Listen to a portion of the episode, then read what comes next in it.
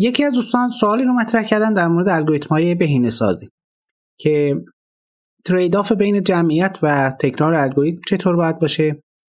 جمعیت اولیه چطوری تعیین میشه و آیا اندازه جمعیت اولیه ضریب مشخصی از تعداد پارامترهای مسئله باید باشه یا نه؟ و اینکه آیا جمعیت اولیه بیشتر بیشتر کمک می‌کنه به ما؟ اینکه جمعیت اولیه بزرگتری رو داشته باشیم بهتره؟ یا اینکه اجازه بدیم الگوریتم در تعداد تکرارهای بیشتری به پاسخ بهتر برسه.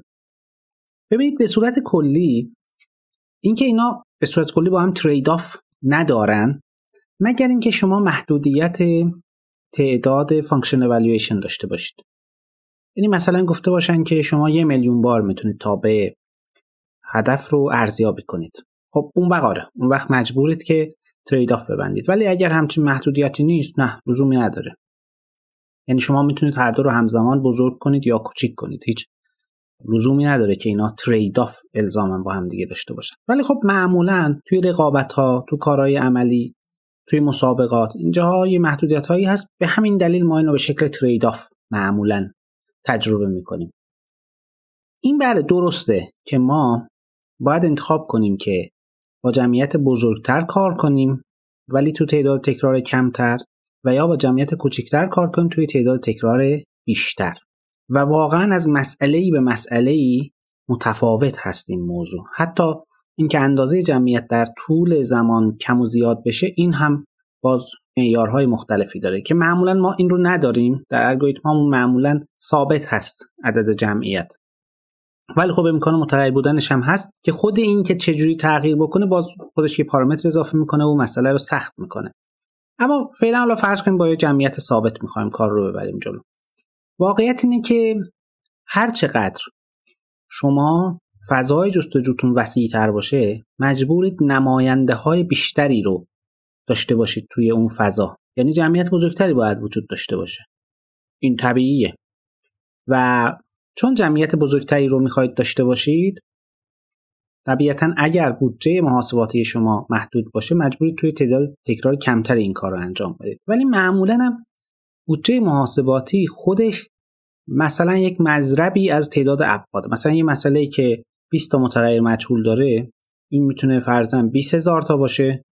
مسئله ای که 100 تا متغیر مجهول داره این می‌تونه 100 هزار تا باشه بودجه محاسباتیش. پس لزوما اینطوری هم نیست که شما همیشه وضعیت بدتر بشه. توی این مسائل بنچمارک و رقابتی و اینها معمولا اینطوریه که خب وابسته به ابعاد مسئله هست.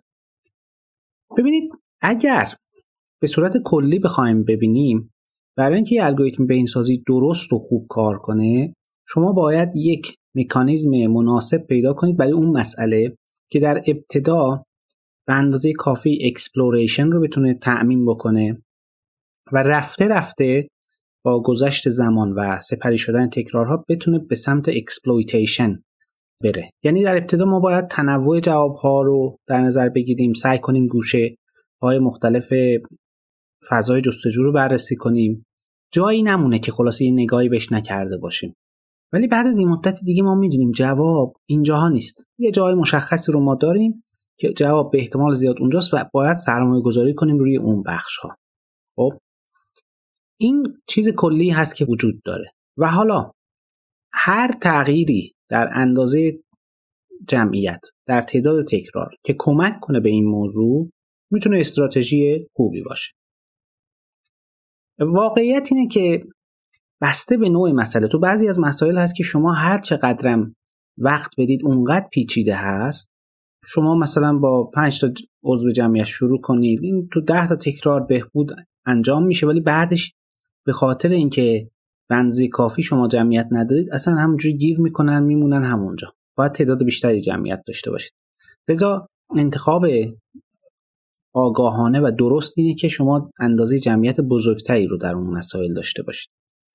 توی بعضی مسائل این اتفاق میفته یعنی و البته باید واقعا تست بکنید. یعنی اینها رو با اندازه جمعیت های مختلف با مکانیزم های مختلف با پارامترهای مختلف تست بکنید و ببینید. این الگوی کلی براش وجود نداره به صورت کلی. اما نوعا نوعا می‌تونید اینطوری در نظر بگیرید. واقعیت اینه که در 100 الی 200 تکرار واقعا باید بسته بشه حل مسئله شما. بیشتر از این نباید طول بکشه. البته هست تا بعضی وقتا تا هزار تکرار هم اجازه میدن ولی توی 100 تا 200 تا نسل اگه نمی‌تونه یه الگوریتم پاسخ مناسبی برای یه مسئله پیدا کنه احتمالا یه مشکل اساسی داره یا مناسب نیست برای اون مسئله یا یه مشکل دیگه ای هست. لذا پیشنهاد من این هست 100 150 و 200 تکرار رو در نظر بگیرید. خب طبیعتا با بودجه ای هم که دارید حساب کنید ببینید چند تا جمعیت لازم هست. خب مثلا فرض بفرمایید که به عنوان مثال 20 هزار تا شما function evaluation دارید. تو 100 تا تکرار اگه بخواید این 20 هزار تا رو هزینه کنید پس 200 تا عضو جمعیت دارید. توی 200 تا تکرار بخواید این رو انجام بدید یعنی 100 تا عضو جمعیت دارید. خب اینو انجام بدید. ببینید کدومشون بهتر جواب میدن. و و اتفاقا باید این رو بذارید که بتونید این دوتا رو با هم دیگه مقایسه بکنید. چون کل صحبت اینه که من مثلا 20 هزار تومن پول دارم مثال می‌زنم. اینو توی 100 روز هزینه بکنم یا توی 200 روز هزینه بکنم؟ کمتر یا بیشتر؟ این یه استراتژی دیگه. خب چجوری بودجه بندی بکنم این رو؟ همون تعداد پوله همون مقدار سرمایه است. ولی اینکه اینو من چجوری هزینه بکنم متفاوته. خب امتحانش کنید خیلی ساده. و باید هم این مقدار ثابت باشه که بتونید دوتا حالت رو با هم دیگه مقایسه بکنید. لذا این ترید آف و این موضوع برگردیم سراغ سوال اول. زمانی معنی پیدا می‌کنه که شما بودجه محدود داشته باشید؟ برای قیاس حالتهای مختلف هم این رو. حتی اگر بودجه محدود ندارید باید یه مفروض مفروضاتی مثل این رو اضافه کنید به مسئلهتون و با اون این رو بررسی بکنید. و واقعا باید مسئله به مسئله باید بررسی بشه.